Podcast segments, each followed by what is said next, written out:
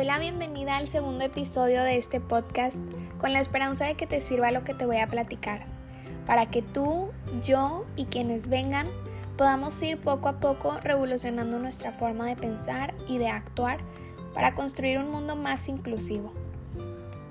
Y más que inclusivo, más humano. Yo soy Marcel Leija, soy licenciada en Educación Especial y actualmente estudiante de la maestría en Educación Inclusiva. Hoy estoy muy emocionada de platicarte un poquito de mí, de mi experiencia y de mi formación. En este episodio vamos a desmantelar aquello que se nos ha hecho creer, lo que hemos interpretado de pronto incorrectamente.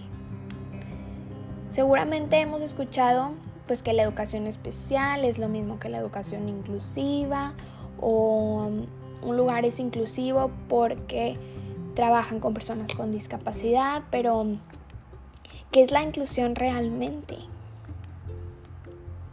Bueno, pues si bien es cierto que la, educación inclusiva o la inclusión pues celebra la diversidad y se invierte en eliminar las brechas que hay de desigualdad entre unos y otros y busca también quitar de en medio todo aquello que obstaculice el aprendizaje, o la participación de cualquiera de los alumnos.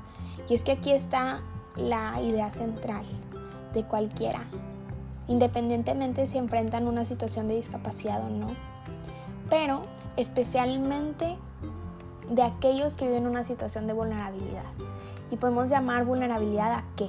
¿Quiénes son vulnerables? ¿Las personas con discapacidad? Pues no precisamente. Son vulnerables todos aquellos que se encuentran en riesgo de ser excluidos de ese derecho inalineable y fundamental de la educación. Y con esto no me refiero a los que no están en las escuelas, sino también a los que estando dentro de las escuelas se les aparta, se les deja atrás. Y en otro episodio vamos a hablar más a profundidad sobre este tema tan relevante de las diferentes formas de exclusión. Pero bueno, los que son dejados atrás, los que son dejados atrás por una situación compleja, intrafamiliar, por una situación de migración, por una situación de pobreza, de hambre, de maltrato, entre otras miles de situaciones que pueden colocar a una persona en, en, una situación de vulnerabilidad.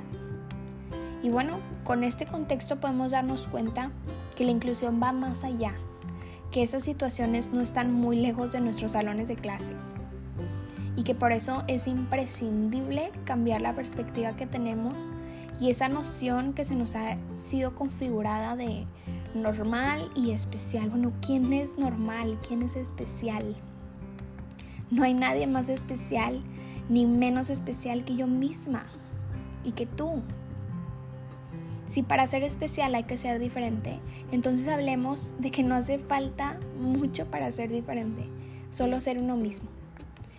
El doctor Humberto Javier Rodríguez propone la tridimensionalidad del ser, que nos habla de que yo soy como ninguno, en el sentido de que no hay otro como yo.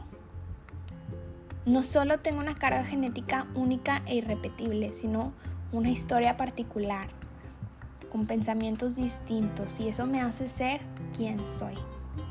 Ni siquiera un clon idéntico a nivel genético podría replicar mi persona, porque bastaría con una diferencia de espacio para que fuera una historia distinta. Entonces yo soy como ninguno, pero a la vez soy como algunos, porque comparto intereses con unos cuantos, Comparto mi mismo idioma, los valores, religión, algunas aspiraciones. Bueno, soy como ninguno, soy como algunos y al mismo tiempo soy como todos. Porque tengo los mismos derechos, las obligaciones. Y fíjense en esta frase que me encanta. A todos nos alumbra el mismo sol. Todas las personas que hemos pisado este planeta hemos sido alumbradas por el mismo sol. Entonces, es maravilloso, ¿no? Saber que soy como ninguno soy como algunos y soy como todos. Y bueno, ¿quién es especial? Todos, todos somos especiales. ¿Quién es diferente? Todos somos diferentes. No hace falta mucho para ser diferente, solo ser uno mismo, ¿verdad? Ya lo decíamos. La diversidad no es algo nuevo, no es algo ocasional. La diversidad está implícita en cada contexto y en cada interacción social que tenemos y podemos verla incluso en la naturaleza.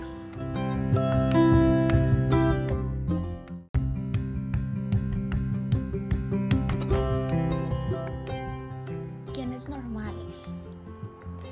¿El que duerme en una cama o el que duerme en una hamaca en una aldea? Bueno, la normalidad está estrechamente ligada a la experiencia de cada persona.